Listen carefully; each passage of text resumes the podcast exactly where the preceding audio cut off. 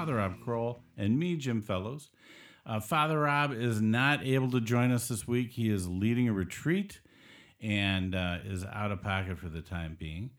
Um, I want to welcome all the new listeners that we got from who are fans of Father Rob and Relevant Radio. I hope that doesn't deter you from listening to this one or listening to previous podcasts because uh, Father Rob's got a lot of good wisdom. If you think that um, I'm just going to be yammering in your ear for the next uh, 45 minutes and you want to turn it off right away, don't because that's the furthest from the truth. Uh, Mark and Molly Druffner are our guests for this podcast. They are the founders of the Partners for Hope Tanzania uh, Catholic Mission. Ten years ago, Mark and Molly were sitting in a church, heard the call to go and serve halfway around the world. Uh, they, their story is pretty incredible about how they've brought medicine and water and electricity and so much more to the people of Bwambo, Tanzania.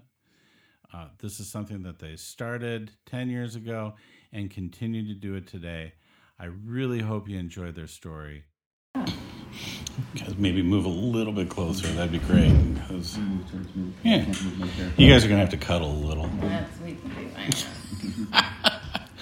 So, um, you guys have uh, started this mission, Partners for Hope. Um, you did it 10 years ago. What was the impetus to get this whole thing going? How did this start? Well, when Mark asked me to marry him, I had one stipulation, and that was if we could go to Africa. And he said, sure. So after um, he graduated from medical school, before his residency, we spent a year in Kenya, which is right next to Tanzania, and uh, at the base of Mount Kenya. And we worked for a year doing medical mission work and loved it. And then we always wanted to go back, um, but we had seven children instead. And when our youngest was one, um, we finally decided it was time. We had we really just wanted to show the kids Africa. That was our main goal. And then um, we heard a priest at mass one day, and do you remember what he said? Yeah, it was a Tanzanian priest from the Diocese of Same, which is where we eventually ended up. And he just told stories of a hospital built by the Catholic Church in the 60s and 70s that was that had no doctor for six years and run by a few nurses and a few midwives and that there was no lab or surgery or ultrasound or anything and that women had severe complications of childbirth and they were thinking about closing the hospital. And so he was uh, there to raise money. So after mass we talked to him uh, for quite a while and told him that we thought we would come as a family, and he was incredulous, you know, to bring for us to bring our kids, our seven children, with us. So, uh, but we did. We we organized, and the following year, we Actually, went. it was four months later after he talked. That quick? months. Well, we bought our tickets four months later. Wow. yeah, we had to buy tickets Yeah. early. yeah. And uh, yeah, we were very nervous to go because we had a one year old, Rosie, who was still in diapers. And uh, so we had to pack up hundreds of cloth diapers. And, um, but the kids were really excited. How old was your oldest at the time? He was 15. Okay. So, you know, the older kids helped a lot. And we did a lot of um, collecting of baby items and um, some medical equipment. We ended up with 18 bags because there were nine of us. And Sure. So we each got two bags. And very, very funny pictures of us landing in Kenya, Nairobi, Kenya, and getting into a tiny little van, just one of those rickety old, like 60s vans. Um, and we had to drive five hours, I think it was, in the middle of the night. And there's a picture of us just crammed in there like sardines. And so we asked the driver, who didn't speak English very well, um, Do you know where we're going? And he said, Not really. I've never been to Tanzania before. and so, needless to say, it took us 12 hours to get to our destination. And it was a very rough, rough ride. So, the, the first couple days, actually, the first week, we were there for five weeks the first time. no, three months. Oh, we were there for three Yeah, months. was three months. Yeah. Okay. Um, I don't have a very good memory anymore. But so the first couple weeks were tough, just getting settled in and figuring out how to live there. But So I'm, I'm remiss in mentioning this, but, but Mark, you are a doctor, you're a general practitioner, so this isn't even uh, another layer to the whole thing. As far as the hospital needing a doctor, that, that went straight to you. Right. Yeah, I I was the first doctor there for six years, so um, uh, it was it was shocking, and um, just trying to organize the hospital. Uh, the pharmacy was just the boxes of old medications. There was no lab. There was no. We had we had brought an ultrasound machine because they had no ultrasound there for labor and delivery. we brought a lot of medications We brought a lot of medications. We had we had talked to um, the priest there before we came to find out what they needed, and so the first couple weeks was just reorganizing, and then patients really started to come to the hospital uh, because before that they were if they had a serious case they were um, driving uh, by truck or motorcycle three hours to the next hospital. Or walking. So, or, or walking, which would be six hours. A lot of patients that year would tell me they walked for six hours to come to the clinic. Well, initially, was there any um, uh, trust issues with Americans coming in or, or anything like that? Or, or, or No, uh, I would say they, they, the hospital had been built by the Dutch, so they were used to white people there, and we were a different culture. They didn't, most people didn't speak English, so they knew that long ago Europeans had built this hospital, you know, with, and the whole village had helped to build it because it was done with Dutch engineers and then the money ran out and they couldn't come back and so um, they but yeah I, I would say establishing trust is- was a very important part One of of the that. things though that they were they were really surprised by it was that we had seven kids. They so that really kind of helped right away for us to bond. yeah. So a lot of women came to my house the first week to help me with the kids and to cook and to wash the clothes and because they said, you know, we've never seen a white person with more than two kids. And so they were pretty shocked by that. And Yeah. it really it did really help to bond us. It broke the ice. Yeah. because Yeah. they, they have large families and they I the, the men or the women would just keep asking me if if I have more than one wife because they had just never Yeah. seen that they never even heard that that white people had more Yeah. than two kids Or they'd say, they'd say, um, you have seven children, all from one body, and they'd say, yeah, yeah, all from one. anyway, it was fun. That's- it was really fun. The first couple weeks were a blast. Just you know. So learning- your first time there was for how long? for three months Three months. And you had um, no electricity. You had no water. Nodding works well in a podcast interview. Sorry, I was waiting for you to finish. I'm trying to be a good listener, Joe. No, you're good. so what Yeah. what was that like? What was the children's reaction to that? And how quickly were they able to adapt? yeah I'll let Molly talk about our house where we lived We were really lucky. I was picturing that we were going to be living in like a big hut because they didn't describe to us what the house was like. And you wouldn't ask that. It wouldn't have been polite to say, well, what kind of house do we live in? Right. So we just crossed our fingers and showed up. And um, we were really lucky because it was a convent that sisters had used to live in and they had left. And so we had seven bedrooms. Um, and it was just a one level convent with a brick um, kitchen, uh, a lot of rats in that kitchen until Mark drove them away, and uh, cockroaches. But seven bedrooms, not like we have here. They were Yeah. like seven cells, Yeah. almost Yeah. like large closets Yeah. where there was a small sink, a window, and Yeah. a bed. But the kids had never had their own room before, Yeah. so they were so excited. it was- Wow. and uh, and we had an old um, wood burning stove, which was awesome because bread, you know, cookies, everything turned out so Okay. beautifully. But our little Francis, who was four at the time, would feed the wood stove all day long. Like his favorite thing to do was to go out back, help the old man cut the wood and bring it in and feed the stove. So it was just it was, like Little House on the Prairie. It did get old after about a month, and the kids didn't want to carry in buckets of water anymore. They didn't want to feed the stove. They you know they were tired of the cockroaches. They were tired of the filth. Talk about baths. Yeah, so and we did bucket baths about oh every third night. I would have to heat up all the water on the stove, and then each kid would come into the kitchen and strip down, and I'd give them a bucket bath. Of course, the older kids hid, but um, Rosie loved it. Well, she loved it. She'd sit in the kitchen. You know, I'd be cooking or making tea, We and she'd be plastic tub for her. yeah, Yeah.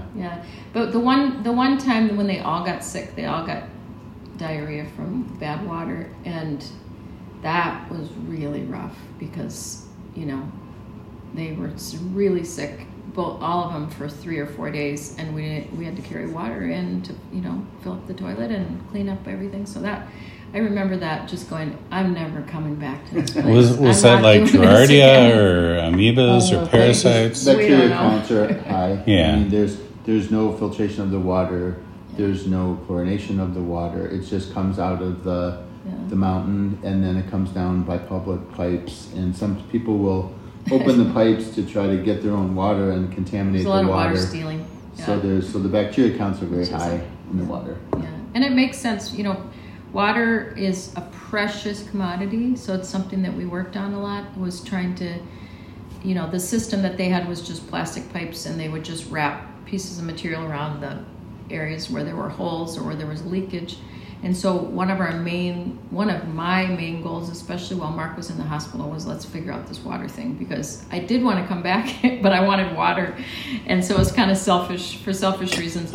But we got initially we got water into the convent, into the hospital, and into the priest's um, rectory um, through huge plastic water tanks. They were ten thousand liter water tanks, and they were you know five hundred dollars a piece. So that was like my very first fundraiser was mm-hmm. to buy water tanks, and it would just be a water catchment system.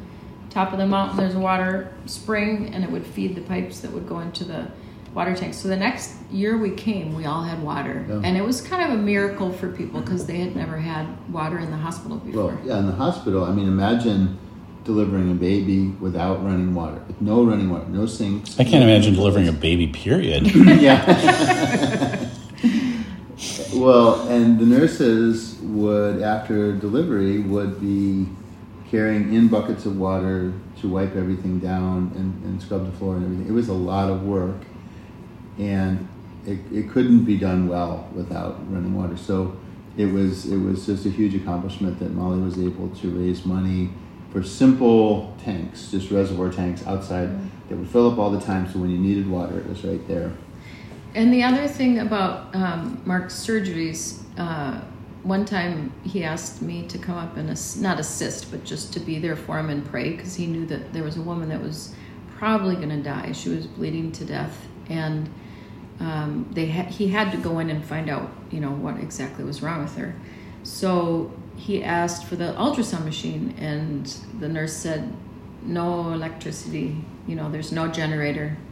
uh, that we they had used the generator the day before for a church um, celebration with the with the organ, Logan, and so there was no gas left in the generator. Nobody knew where to find, um, you know, this is diesel. Yeah. It's Diesel petrol. gas. It's gas, Petrol, yeah. but it's hard to find gas there. They, So- usually just diesel there. So we're trying to. Mark is trying to figure out what's wrong with this woman, why she's bleeding. Sorry, and um, so he said, "Go, Julian, take this bucket and run down the hill to the old man's um, house and ask him if he has any gas. We got to get this ultrasound machine working." So Julian ran down. He came back with an empty bucket. He said, "Dad, nobody has gas." So Mark remembered that when he was mowing the lawn as a little kid, that he was with the fumes of the um, lawnmower that he was able to, you know, finish the lawn without having to go back to the garage and fill up the gas. A little bit of gas Yeah. Yeah. so he shook the generator to get the fumes going, and he got one minute of electricity to look at the woman's belly with the use the ultrasound, ultrasound. Yeah. and then he can tell the rest. Yeah, well, she ended up having a ruptured ectopic pregnancy, which was there lethal. Some people would bleed to death that way, so we were able to do the surgery because we knew what was wrong with her. Before that, we hadn't we didn't know why her, her blood pressure was so low. So that's um, uh, just to be clear. That's where the the um, the the it tries to implant within the fallopian tube Right. and not within the uterus. Correct. And then the, fallopi- the, the the baby grows, bursts the fallopian tube. Right. Fallopian tube starts to bleed excessively. Right. And so the woman is bleeding to death internally, Yeah. and it can be liters of blood internally. Okay. And, And and yeah, and it was. Um, but that's just an example of that there was no electricity. We couldn't just plug the ultrasound machine into the wall. Right. We had to find a generator. So that was part of. So watching Yeah. Mark, I watched Mark do the surgery and prayed the rosary while he was doing it because I just, you know, we of course want everyone to survive, and um, it was a pretty gruesome surgery. I won't, I won't describe it in detail. He had a headlamp on because we didn't have electricity, and um, you know the nurses were helping bring in buckets of water and do everything they could, but. Um, watching that, I said there is absolutely no reason that they should be, Mark should have to work like this, and patients should have to die, you know, because of lack of electricity.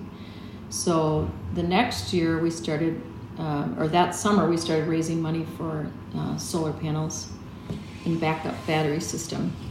And so within the next couple of years, we had every building on the mission covered with a, you know, a solar panel and then a backup battery system in each building um, in case there wasn't any sun, you know, in case there was a, a time, uh, a rainy, during the rainy season, they don't get a lot of sun, so there's battery backup. So now there's electricity throughout the entire mission and it changes everything. I mean, everybody can charge their cell phones and, um, you know, Mark Well, has a lot of medical equipment. And it's amazing because sometimes we'll be walking near the village at night. We go for a walk, and all the power is out in the whole region because there is a grid system, but it goes out sometimes for a day or two at a time. And you look up on the hill, and there's this lit mission hospital, and every and it's functioning, and people are working, and patients are being taken care of because of the electricity. You know, because of the the shoot Molly was able to raise And it. that was help. That was really um, helped to happen through our sister parishes. So we have one sister parish, two sister parishes in Stillwater, St. Michael's and St. Mary's.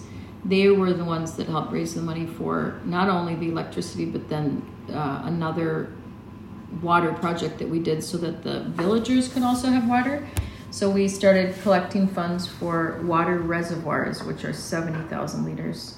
And they're just enormous cement reservoirs. Um, we got three, we're able to collect money for three on the, and on the mountain, kind of spread out in the neighborhoods.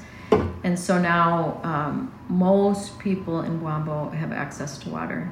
And what they do is they, they have a small water tank on their property that costs about $100 and then uh, they get water from the reservoirs into their homes and into their farms and they're able to irrigate their farms which was a huge problem before they couldn't irrigate.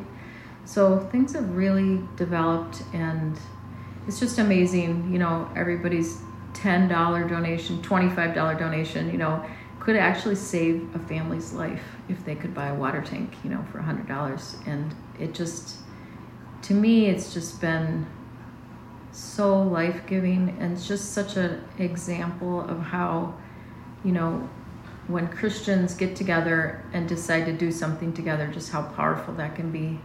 We've had a lot of miracle stories. I mean, a lot, you know, where I just thought, you know, like the story about Grace, you know, that was our kind of our first miracle. So, um, I don't know if you want me to tell that story. It's kind of Well, long- people can watch if you want to know about the story of Grace, which is a beautiful story. Um, you can watch the, the the promotional video that uh, that's been done for the 10 year anniversary, and that'll be linked in the description. After and you can go there after you're done listening to the interview. Um, how many people are in Bwambo? How many how many uh, people live there? It's about 7,500 just in the village itself, which is a pretty small village. It's probably the size of, I don't know, what would it be the size of a neighborhood mm. in Stillwater, maybe? But but the catchment area of the hospital, like who who comes to the hospital? It's we know it's more than fifty thousand because it, it encompasses. 50,000 people come to the hospital. rely on the hospital. Not every year. But no, but there's a potential of Yeah. it. It would be you know Wow. an equivalent around here, you know, say in western Wisconsin, take three small towns over 200 square miles that have maybe three of their own little hospitals. And there we have one hospital, and it would serve a large region of people. Sure. And it used to be just a little building where people would come, um, and now we have maternity ward, men's ward, women's ward, children's ward, new pharmacy, um, an area for HIV where people can come every week, and we also have a mobile clinic. Uh, it really frustrated me that we'd go to these small towns and there would be these little broken down dispensaries with a nurse and no medication. Like she would just be in the building, you know, waiting for people to come, and then she wouldn't be able to offer them any medical care. So we started a mobile clinic. Um, every Friday, they go out, some nurses and usually one doctor with medications. Um, we, found, we got a portable ultrasound machine. Um, so they're able to go out in the truck and spend the whole day in a village or two villages and serve people that way, usually under a tree or in a school. And uh, if somebody has a really serious case, they bring them back to the hospital. Well, we partnered with a local healthcare group, um, and they were getting rid of a, a portable X-ray machine, so we were able to pack that in um, a crate and have it sent over to Tanzania to our um, to Bwambo, and it's still functioning. Uh, there's a computer system that's with it. I had to learn how to use the computer system to hook up all the wiring for the X-ray machine. Uh, the tech showed me everything. I took pictures of it. We packed it in the crate, said some prayers that it would get there intact, and it did. Uh, and we unpacked it, and, and, and it's still functioning. Uh, so we have X-ray. I'm sorry for laughing. But the, the way they got it into the X-ray building Yeah, was yeah. they had a bunch of sand from a pile a pile of sand that they were doing construction with, and they couldn't figure out how are we going to get this It's one ton Fifteen hundred, yeah, it's fifteen hundred pound machine, machine. off the truck because there's no uh, forklift. You know, at the top of the Just mountain. people. Where it was- now they had put Yeah. a fork, forklift. They had put it from the ship onto the truck, but Mhm. Yeah. it was So four then they- feet off the You were on your own. Yeah, So then they got about 10 guys to shift it onto the sand pile. Yeah. And then from the sand pile, they slid it into the building. Yeah. And it was just uh, the whole scene. And I'm like, Yeah. you're going to get sand into the x ray machine. Yeah. Like, you know, and no, Mama Rosie, it's okay. It's okay. No problem. No problem. And it's Yeah. like, oh my goodness. If Yeah. this thing works, it's going to be a miracle. And it was. I mean, the first day Mark took his first X-ray of a guy's leg was just incredible. I mean, it was the, it, they hadn't had an X-ray machine there at all. Um, so I think the thing that we're really working on now is trying to help. You know, COVID has just arrived in Tanzania, literally, like in the last two weeks, Hmm. and it's February, um, and we're just trying to figure out how are they going to deal with that many people who are suffering from COVID and probably going to die. There's only a couple of ventilators in the whole country, and we just had one donated by um, the Ryan Foundation in Chicago. It's a universal anesthesia machine with a ventilator connected to it. So now we have anesthesia for the first time. We've never had anesthesia before, and um, a ventilator. So it's Wow. it's pretty amazing that you know one small family foundation. Um, could And that's just it. Right. It's Yeah. the two of you and your kids. Yeah. That's that's the foundation. That's the charity. Is you two guys running Well, it. There's not a lot of staff. We've had a lot of volunteers. come. Right. Yeah.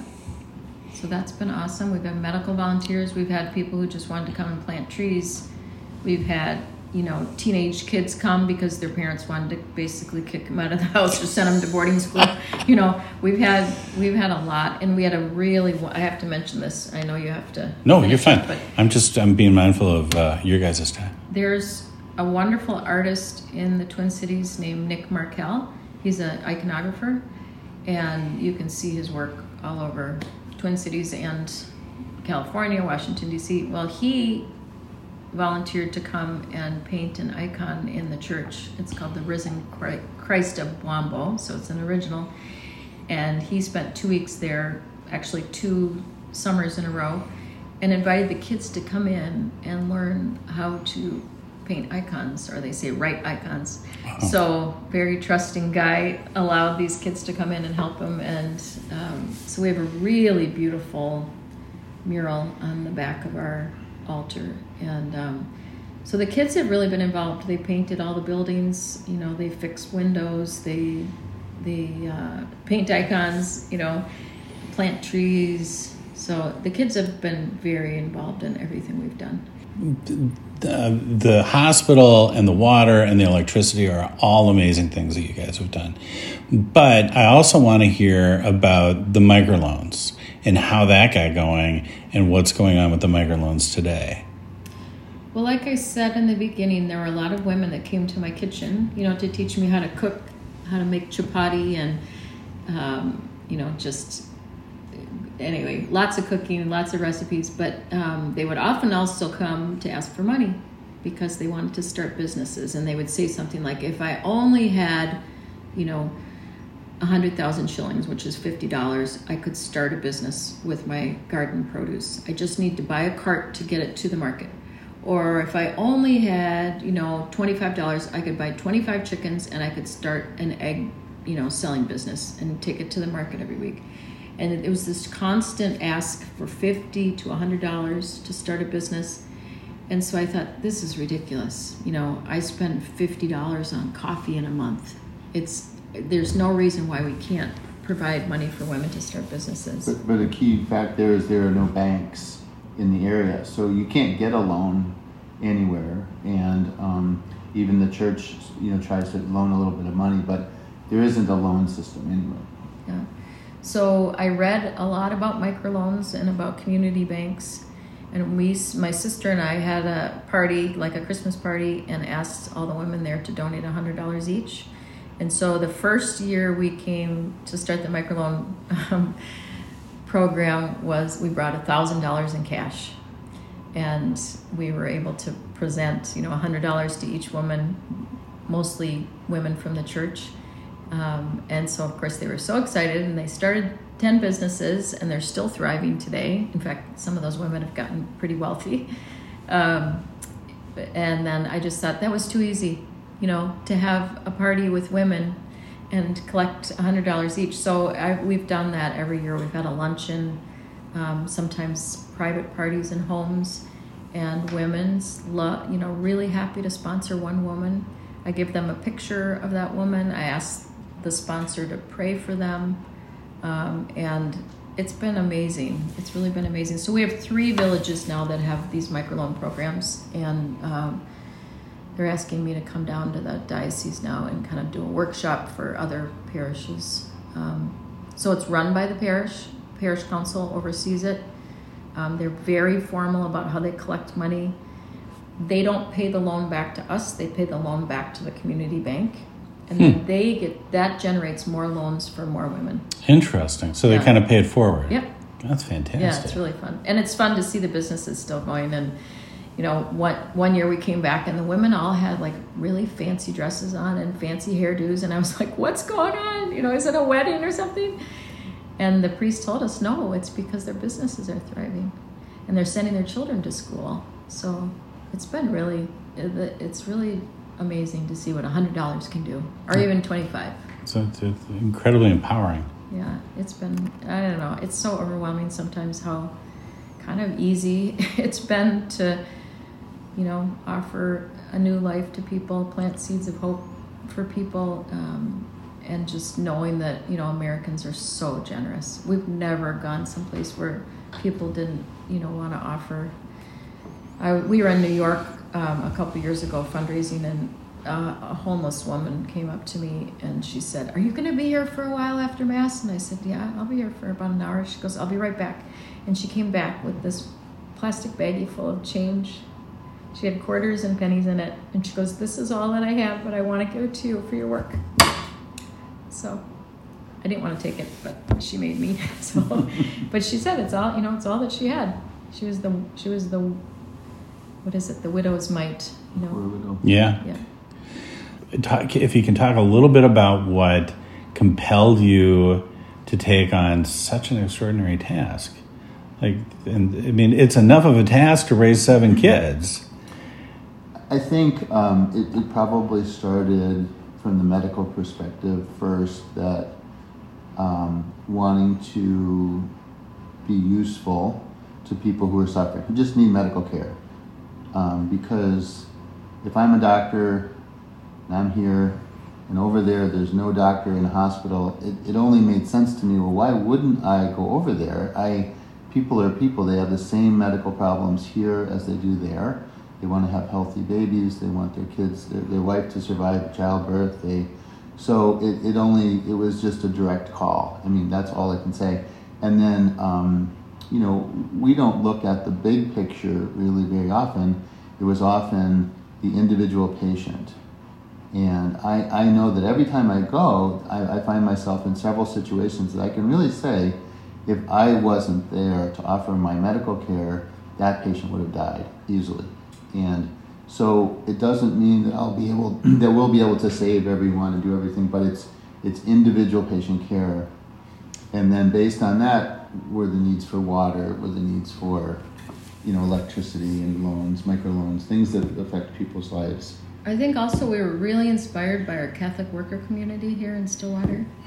And there was the founder, the founders, Tom and Karen Loom. Um, they followed Dorothy Day's maxim, which is one person at a time. And it's the same as Mother Teresa. Don't try to save the world. Just be there and be available to support, to educate, to offer food, to offer clothing, home, a home to one person at a time. And that's how Mother Teresa started. She started with one. And so when you start to kind of open your heart to that or open your home to to that idea, um, people show up you know and it, we just it, for us it was africa showed up but for some people it's just your neighbor or it's your relative or it's your even your children in your own home who are suffering. And you just need to be there and be available to whatever their needs are. And, and not being afraid. I think we are afraid. We are afraid of risk. We are afraid of illness. We are afraid of the unknown. But that goes with anything we do in our own communities. But a lot of physicians that I know are afraid to do mission work or they're tied down with all of our financial needs or wants. And that's where you have to, you know, we, we, we've had to trust in God to say, Lord, just take care of us. This is what we want to do for you, for not only for the church, you know, the Catholic hospital there, but each patient who's made in your image and likeness. So, come on, Lord, figure this out for us. So we're here. Yeah. You know, we'll do it. Yeah. And but you have to figure out the details. Teresa of Avila always said, you know, God is amongst the pots and the pans. With this idea, she started 17 foundations. Um, with this idea that he will figure out the details. And if you don't get bogged down by that fear of the details, of the money and the your potential illness and the travel and all that, and you just say, Lord, just provide whatever we need well, to do the work. And he and sends he us people always. Yeah. People people are so generous. I mean, I my faith in humanity was rebuilt with this because people come forward and offer, you know, a crate to ship an X-ray machine, uh, an X-ray machine. You know, somebody who knows somebody who ships to the East Coast to get an X-ray machine on a ship. I mean, all these we we don't know how to do any of it. I don't I haven't I don't have any training in any of this stuff, but if you want to do it, yeah, people come come out of the woodwork. We did it's a amazing. shoe drive last year, and I was yeah. thinking, oh, maybe we'll get like 50 pairs of shoes. Oh boy, I put it on Facebook, and we got hundreds and hundreds and hundreds of pairs of shoes. But it was so awesome because we got there. All these, a lot of the kids don't have shoes, but they can't go to school unless they have a pair, hmm. and they're kind of expensive. So we brought just suitcases last year full of shoes, and my friend Deanne Wessel was with me, and we just set up all the shoes in the church according to size, and you know lined up families and said, "Come in and get some shoes," and it was like it's like we had given them you know a, a car. I mean, it was just the most exciting day, and then they had a huge celebration for us with music and food, and so and that's my favorite part i think is just being part of the parish there. There are two parishes actually. There's two churches. One that we built we built a, a church and a parish next door. Um, we had to raise about 250000 to build that church but it's a huge church. And a lot of the people in the village couldn't go to mass because they had to walk too far. Um, and it's very the roads are bad and it's rainy sometimes and really hard to walk. So um, this village now has a church, and many people have come and became Catholic because they just love the church so much. You know, they love that people gather there and that there's music Well, and and their that kids there's are receiving the sacraments, and they're they're marrying. They're they're not just living together. They're actually, you know, getting married and ha- and being able to have a Catholic, you know, marriage and and and you know, wedding. Did you even foresee uh, things like that happening when you first started? Like that this was going to be the end result, or not at all. We thought we were going on one mission trip. Yeah, yeah. we thought we were going for you know check it out, but So this will be we had our no idea. this will be our twelfth year. So we've gone every year. Sometimes we've gone twice a year. Yeah. Molly's been there at least thirteen or fourteen times. Yeah. The other thing that we've done, and I should just admit this because uh, it's part of the fun, is we go on a short safari after every trip, and it's kind of like a retreat for us. We go to a very simple safari lodge, beautiful lodge. Um, and so the kids really look forward to that every year, just seeing the elephants and the giraffe and the zebra and everything. that's And- awesome. yeah, so you know, we save our money. The kids save their money all year so that we can do something like that. So it is. It's not It's just beautiful work. part of the it's world. fun It's too. just- So, to, but to be clear, the nonprofit isn't paying for your trip. You guys are paying for that all yourself. No, we do. They do. We do raise money for our plane tickets. Yeah. And people, and we tell people that we do a fundraiser every year, Yeah. a big gala, and we say this is for travel expenses. Right. Um, but then anything we do outside of the mission, we pay for. So the other uh, organization I would like to, I have to mention, is Mission Doctors Association in Los Angeles. So for medical people, nurses or physicians or physical therapists, anybody involved in medicine who want to volunteer at a place like Bwambo, they've got hospitals all over the world that need nurses and doctors. And Mission Doctors has, I think, eight sites now. Bwambo is one of them, where they send volunteers, and that's really how we started. We started with Mission Doctors. They have supported us for the last 12 years with the medical part of our work. Um, they support us in terms of just making sure we're doing all the right things with our visas and our all the details for travel. Uh, Elise Frederick at Mission Doctors and her staff have really supported us. Um, so that should be mentioned that they, you know, anytime we do a big medical project, big medical fundraiser, we do that through Mission Doctors because they're just so good at what they do. Now, you are two people that don't um, let the grass grow under your feet. I think that's a fair statement. So you've you've accomplished so much within Bwambo. What's uh, what are you looking for for 2021? What are the things you, you're hoping to get done? Well, I think if if we can both get vaccinated um, against COVID, I think we will feel more comfortable going over there. But um, they're going to need oxygen machines. Um, you know, in Tanzania, there's there's no really stored oxygen tanks. There's very little. So there's machines called oxygen extractors, extractors, which take oxygen out of the air, give it to patients. So we're raising money for that. We're raising money for just PPE, masks and gloves, and soap and buckets, and um, just dealing with the pandemic because who knows how long it's going to go on, Right. and that will be, you know, that will be their main focus. Now that that's just one aspect, but continuing on, we're finishing the mother baby center, which is um, uh, delivery rooms and a new operating room for C-section and um, to caring for, for mothers and babies and that'll need power that'll need solar there's so that's a, an expansion project so it, it keeps going and Yeah. lo- long after we'll We have another church we're you know. building. We have about we have to get find money for the floor um, and windows, um, and then it'll be finished. But that's another you know fifty thousand dollars that we have to raise, um, and that's a church in a very poor area in the desert. Um, so, you know, there's always a project. Um, there's always you know room for more volunteers, for more financial support, um, material goods, you know, coats and shoes and ultrasound machines. so Yeah. um, we're really looking forward to going back. I miss it a lot, and I'm sad that we didn't get to go back this year. But um, Well, and I'm going to put a link in the description to go to your website, but uh, tell them if they're listening, just tell them how they can get to your website if they want to help. Yeah, so if you'd like to donate um, to what we're doing in Bwambo, uh, it's p4ht.org, which stands for Partners for Hope Tanzania, p4ht.org.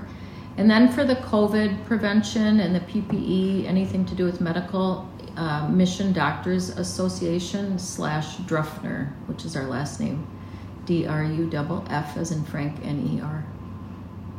And we just be so grateful for, you know, for five dollars, for a thousand dollars, for anything you can do to help us uh, continue our work.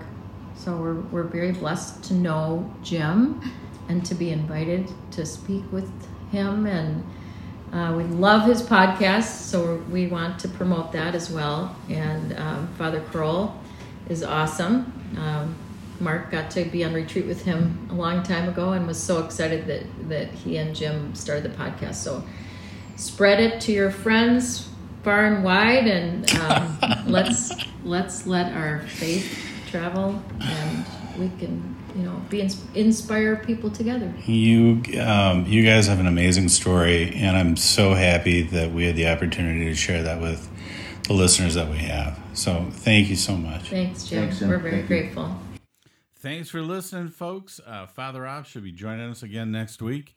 Um, i hope you enjoyed this episode. I hope you watched the video um, that's connected that i've got a link to. Go visit their website um, I'll provide a link in the description as well. And um, please uh, pray for Mark and Molly and their mission. If you feel compelled to donate, um, they would absolutely love that. Um, thanks, and we will be talking to you next week, folks. Take care and God bless.